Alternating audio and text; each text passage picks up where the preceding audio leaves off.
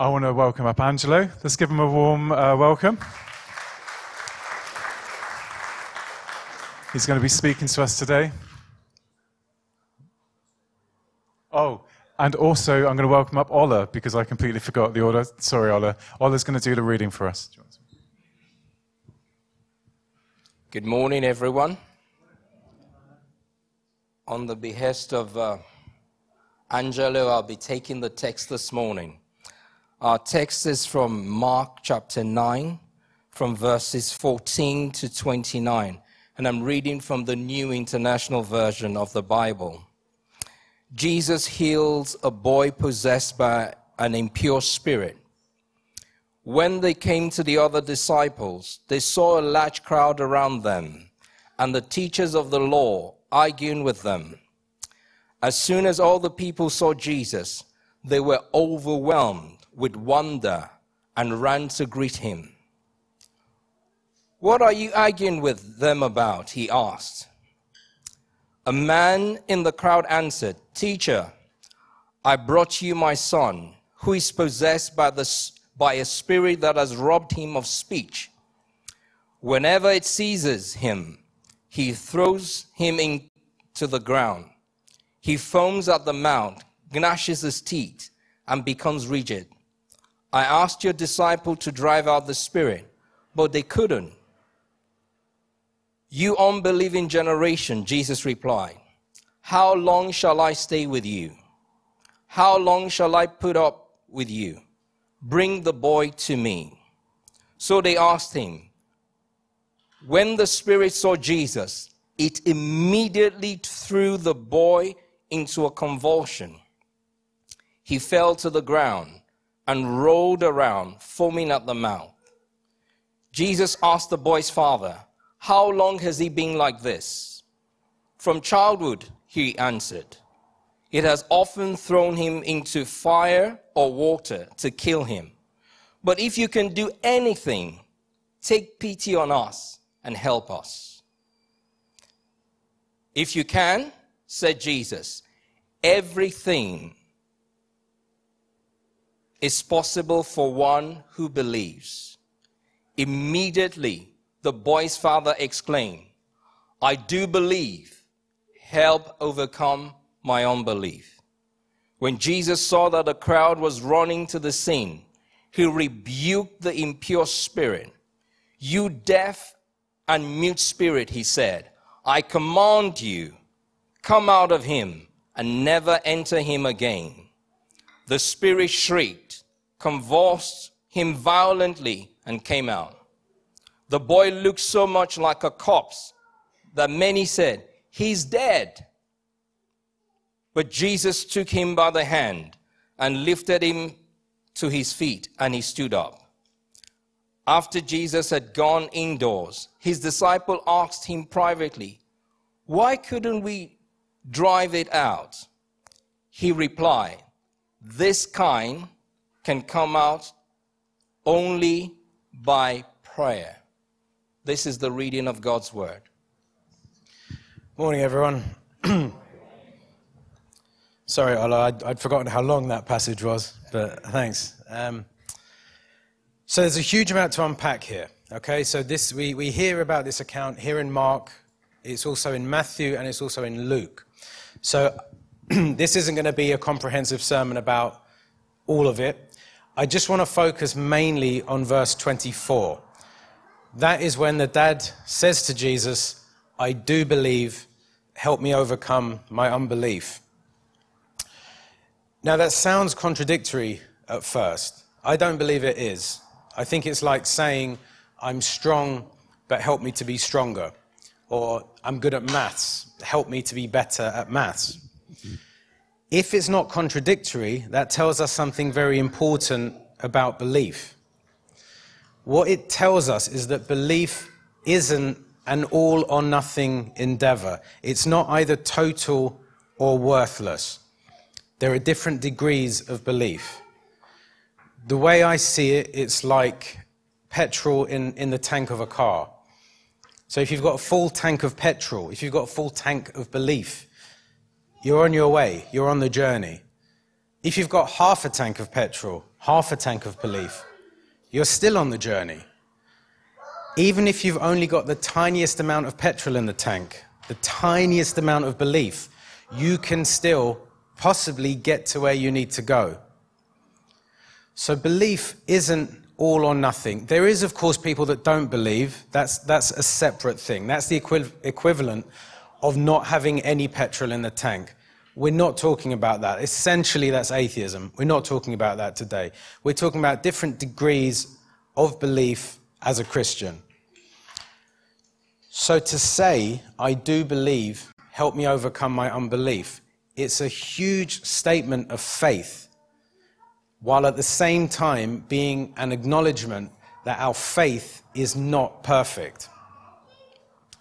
Now, as Christians, doubt is always going to exist for us. And it has to always exist for us. Because faith is a choice.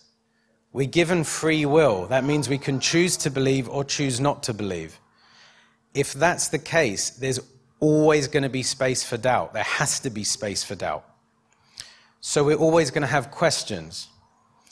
But saying to God, help me overcome my unbelief, we're saying we trust God that those questions have answers. Even if we don't know what they are, even if we can't possibly see how something that's happening could in any way be the will of God, we're saying to God, we, we trust. We're asking God to help us be content to not have all the answers. Everyone doubts. Okay, doubt is, is, is common I don't think doubt is as much of a problem for us as Christians as apathy. If you doubt, you're questioning. You want to know the answer to the question. You want to know how things fit together, how this can be the will of God. You still care, essentially.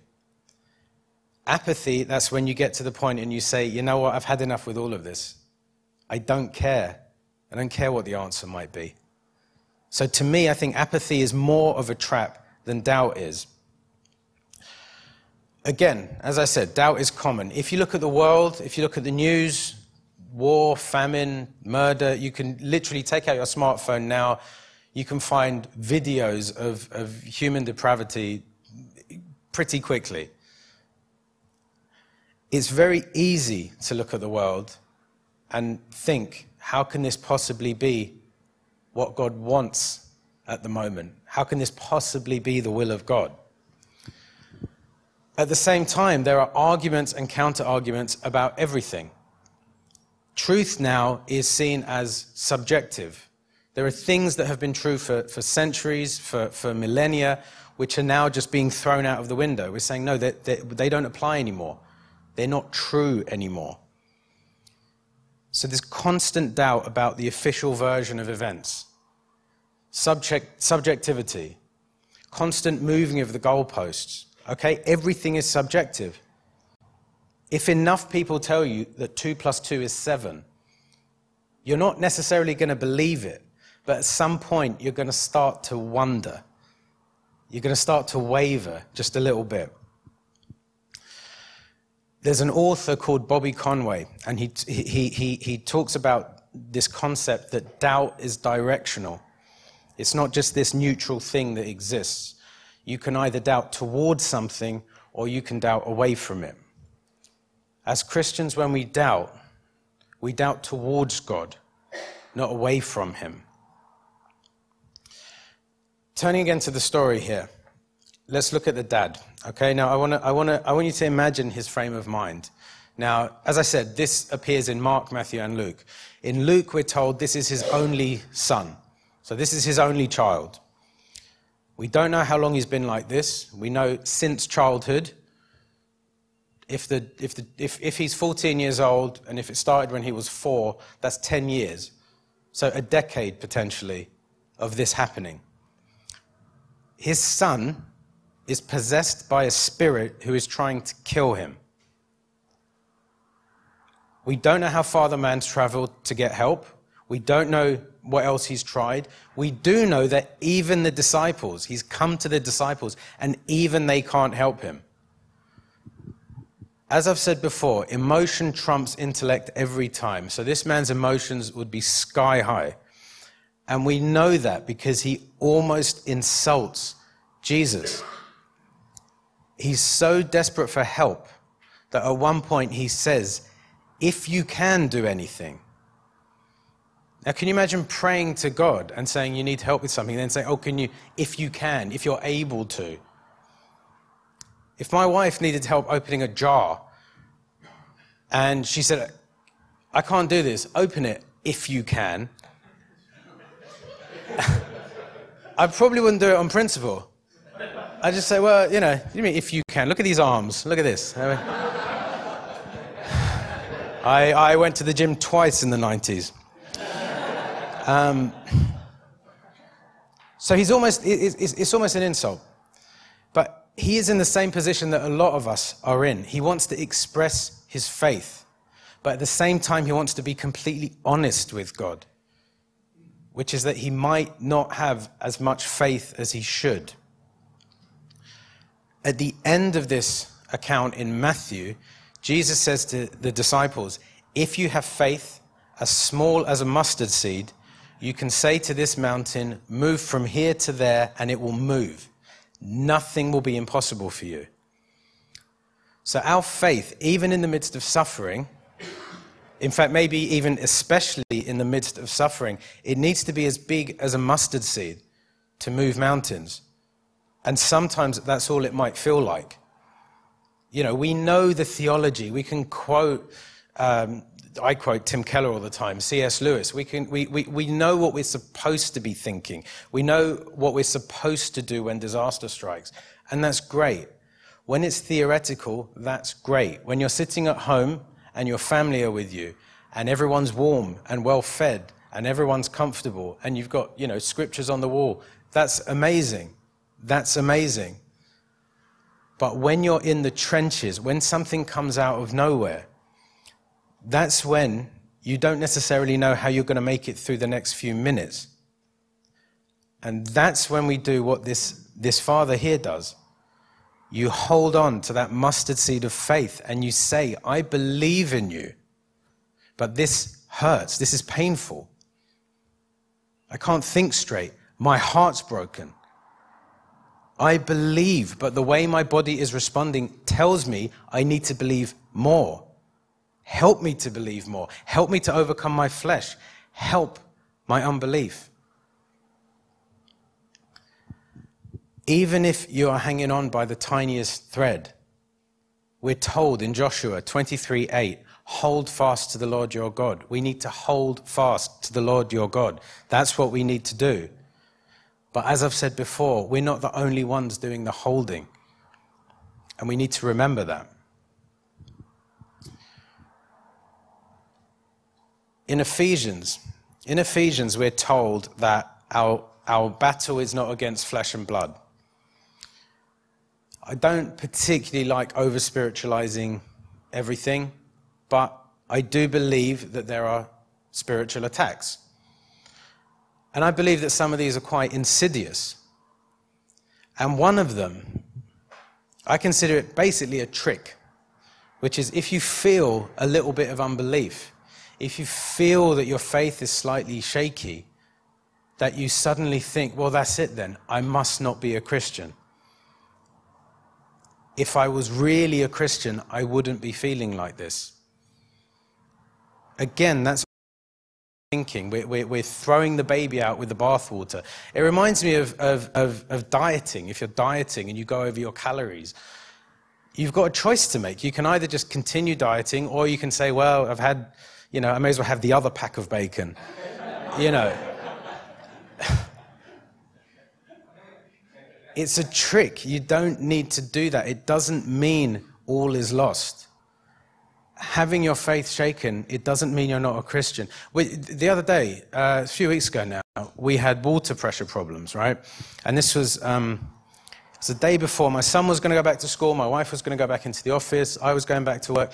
Like, kind of life was starting again after the holidays the next day. So, you know, having water in the house would be actually quite nice. Um, so, anyway, we had water pressure problems. And I was panicking. Was I still a Christian? Yeah. Did I still believe in God? Yes, I did. Was I also panicking? Yes, I was. I was a Christian who was panicking. I still believed. If I didn't, I wouldn't have been asking God for help because I wouldn't believe that He could. Sometimes we think we need to hide these kind of shaken moments of faith. Looking at Jesus on the cross, when Jesus was on the cross, he suffered. He, he, he cried out in agony and in pain and in anguish. He didn't pretend he wasn't suffering. If Jesus is our model of how we should be, why would we think that when we suffer, we should pretend it's not happening? Jesus literally asked God why he had forsaken him. Why would we sometimes not ask similar questions? Now, there's a massive caveat to this. When Jesus said, My God, my God, why have you forsaken me? He was talking to God. When Job railed against God, he was talking to God. It's the whole thing about doubting toward God. It's okay to bring our shaken faith or our, our, our, our sufferings, our unbelief, our inadequacies, our shortcomings, whatever you want to call them. It's okay to bring that to God, but that's what we need to do. We need to take it to God. We need to doubt toward Him, not away from Him. So, turning again to this account, not only was the man not punished for being honest with Jesus, he was also rewarded. He got the thing that he needed, which was healing for his son. So, this tells us we should be confessing our own unbelief to God. We're not going to be punished for that. We might not necessarily be rewarded for that, but it's something we're able to do. We can take that to God. It also tells us we can be fully honest with God. And quite frankly, there's no reason not to be. God knows us already. He knows our, our, our strengths, our failures. Nothing's a surprise. God is not distant or uncaring. He, he hears our prayers and he answers our prayers. Again, looking again at this account, Jesus doesn't just heal the Son, he heals the Father. He's healing him of his unbelief. He's teaching him. The man learned that it's not about the size of his faith. He just needed enough faith in Almighty God, who was the only one who could heal his son. So, this is very much a lesson for us. It's not about the size of our faith, it's not about how hard we, we will things to happen. And sometimes I think we, we think we need to have a huge amount of faith for huge things. But it's not about how big our faith is, it's about how big God is. God's power is, is, is, is not in any way dependent on us. God's power is. It always has been. It always will be. We don't need to try to believe harder or will things to happen. That, that leans over into that kind of law of attraction territory where, where people believe that you know if you put your, your if you tell the universe what you want it will come, come back to you. If you if you send out positive enough energy that same energy will come back to you. I don't care what oprah winfrey says. That's not true. Another thing this tells us this account is that our faith comes from God. Now, I'm not going to pretend that I completely understand this um, because I don't. And um, I mean, there's, you know, theologians have kind of wrestled with this um, for centuries.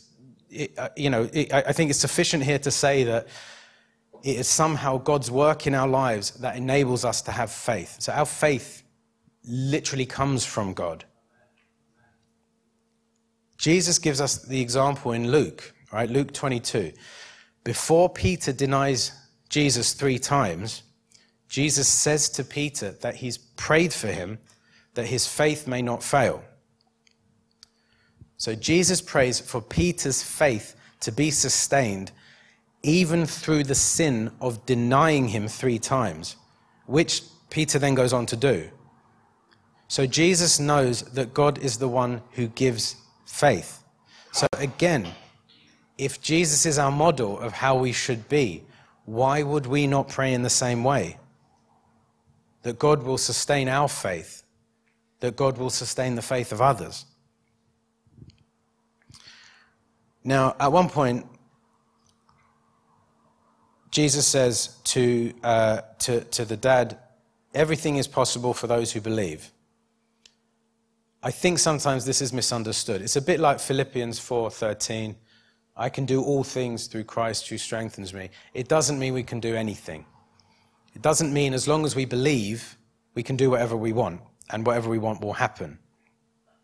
To me, it's more of a statement that if we believe, then all things are possible. But if we don't believe, then they'll be impossible.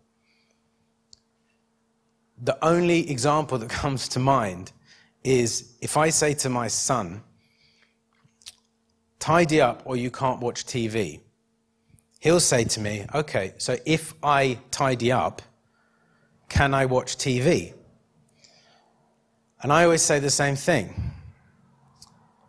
If you tidy up, you might be able to watch TV. if you don't tidy up, you definitely won't.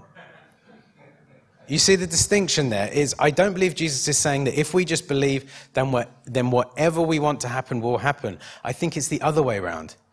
Nothing is possible for those who don't believe. So there's two other areas of belief that are addressed here. The first is the disciples' unbelief. The disciples could not cast out this spirit. Why? Did they not believe enough? They ask Jesus, and he says this type of spirit only comes out through prayer. What does that mean? Did they not pray? Did they not pray enough? We don't know. But it seems what, what one of the kind of uh, commonly considered explanations for this is well, actually, not that they didn't pray enough, but they didn't pray at all. They'd done this a hundred times. We, we, we, see it earlier. They'd, they'd, they'd cast out spirits a hundred times. Maybe they didn't pray. Maybe they were relying on their own strength, their own words. Maybe they'd done it so many times they they, they forgot that actually God is the one who gives them the power to do this. And we can all be guilty of this. In itself, this is a form of unbelief, relying on ourselves. You need to do something, or there's a problem to solve, and you just get on with it. You don't go to God first. You don't make a conscious decision to reject God, but in practice, you're not acknowledging Him. You're not acknowledging His power in your life. You're not acknowledging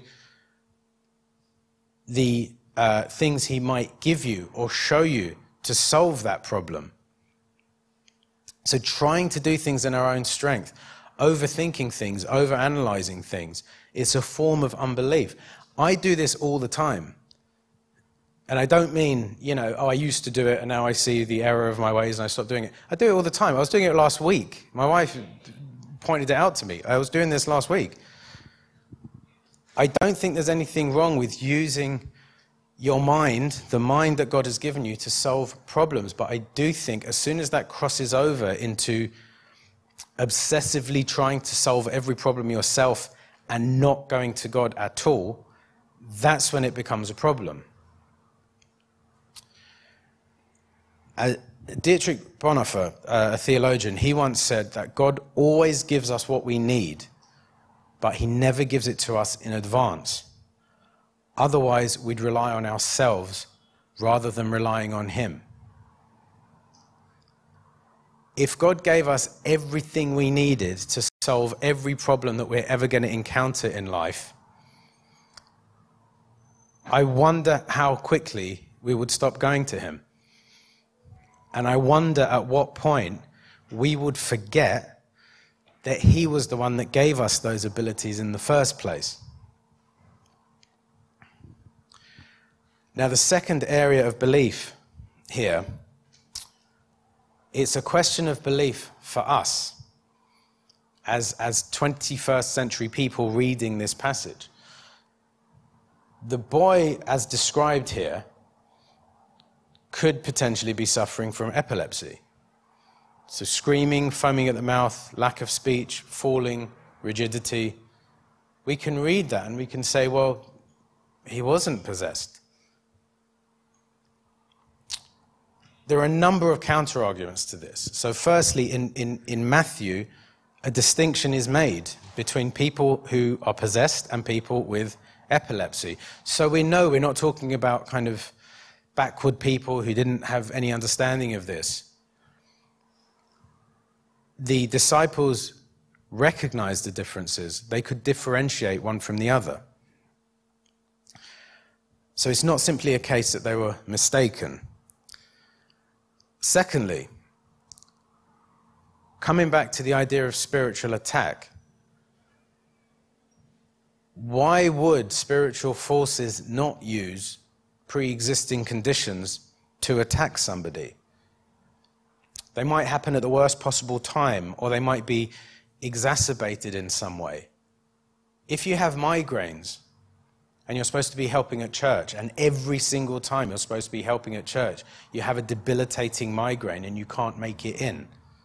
Yes, it's a pre existing condition, but at what point would you say, well, the timing of this seems interesting? the severity of this migraine seems interesting. So, just because something is a pre existing condition, it doesn't mean it can't be used against a believer. When I was preparing my last sermon, my son started to get ill with something that he hadn't had for about three months. And then he had it over and over and over and over again. And I remember me and my wife saying, well, it, you know, it feels like a spiritual attack. And I was saying, yeah, okay, but it must be based in something. There must be some medical reason. There must be some science behind this. There must be something biological behind this. And maybe there was. And maybe there is in this situation. But a pre existing condition that happened more frequently than usual, and at times where, inflict, where it inflicted a lot of harm, can still be used against believers. Third argument if it was epilepsy and nothing to do with evil spirits, why would it suddenly happen as soon as the boy saw Jesus? Why would it end when Jesus told the spirit to go? Why would the boy no longer be mute? Does, does epilepsy even cause muteness? I don't know. But the most important argument here is that Luke and Matthew call it a demon. Mark calls it an impure spirit. Jesus casts it out in the same way he casts out every other demon. So, in short, the Bible says it was a demon. Therefore, that's what it was. You can have the other arguments, you can have the other, that's great. But ultimately, as Christians, this is where our belief lies. If the Bible says something, we can question it, we can go back and forth, but we shouldn't. So it's a question of belief for us here. So, just a couple more points. I believe that this account, this story, gives us encouragement for unanswered prayer. Okay, because we see here a seemingly impossible situation. So it's been going on, as, as, as we know, it's been going on since childhood. Even the disciples couldn't help. But Jesus healed the boy with a word. So this tells us that God can fix anything in an instant. We know that he can, which means when he doesn't, there must be a reason for it. It's nothing to do with his power being limited.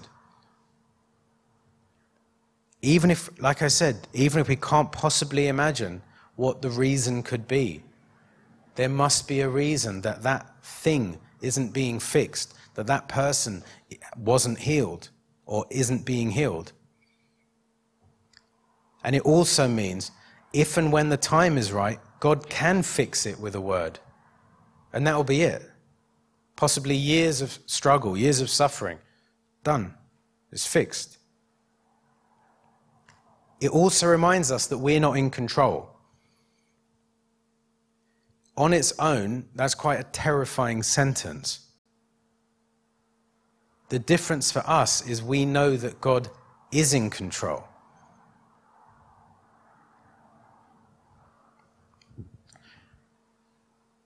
So, the next point about this, um, about this account, I think it models to us how we should approach all our shortcomings, not just unbelief. So, like the man here, we need to acknowledge our inadequacies and we need to take them to God and ask Him to help us with them. So, in the same way, the man says, I do believe, help me overcome my unbelief.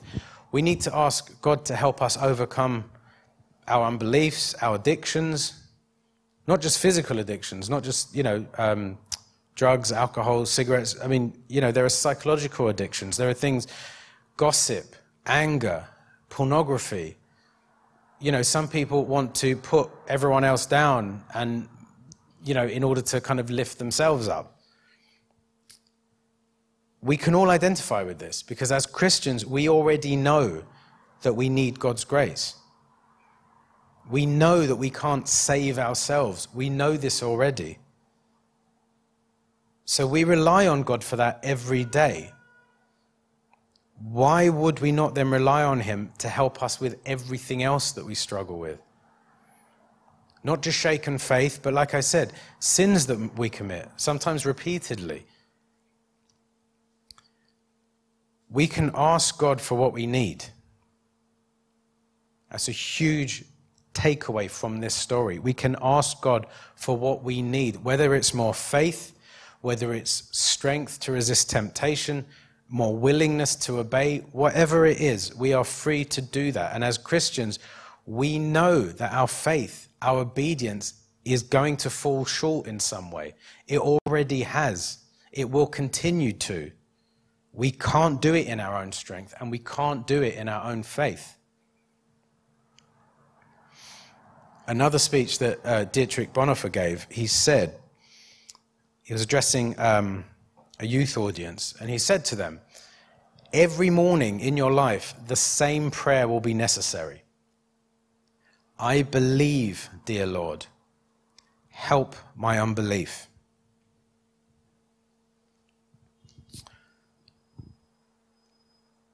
There's a lot there, and I think it'd be good if we take, take some time just to be still, to pray. If you want to, as I, as I always say, if you want to close your eyes, you can. If you want to stand, if you can, sit down, you know, whatever's most comfortable for you. But I think it would be good to have some time to, to think about unbelief in our own life to literally bring it now to God. To bring other things to God, other things that we want to confess that we need help with. Or to ask God to show you or to show us any hidden unbelief, like self reliance, anything hidden that we might not even be aware of. So let's just take some time now